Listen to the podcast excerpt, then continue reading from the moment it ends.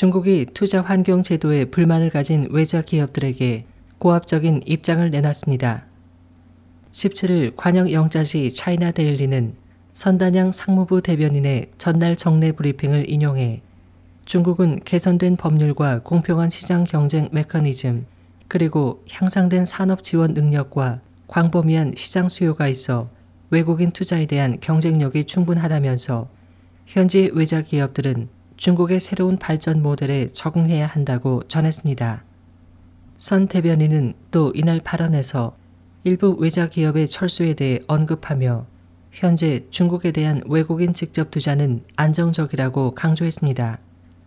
차이나데일리는 선 대변인의 이번 발언은 마이크로소프트, 파나소닉, 샤프 등 일부 타국적 기업이 자국 또는 다른 국가로 이전할 것을 밝힌 뒤 나온 것이라고 덧붙였습니다.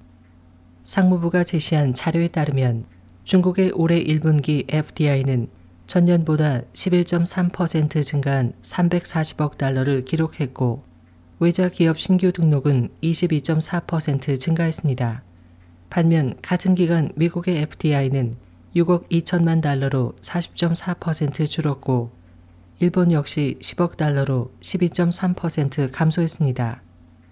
전문가들은 선 대변인의 이번 발언에 대해 중국이 현재 뉴노멀 시대를 강조하며 고속 성장과 질적 성장, 친환경 발전 등을 중시하는 만큼 외국 기업들도 그에 부응할 것을 요구하고 있다고 해석했습니다.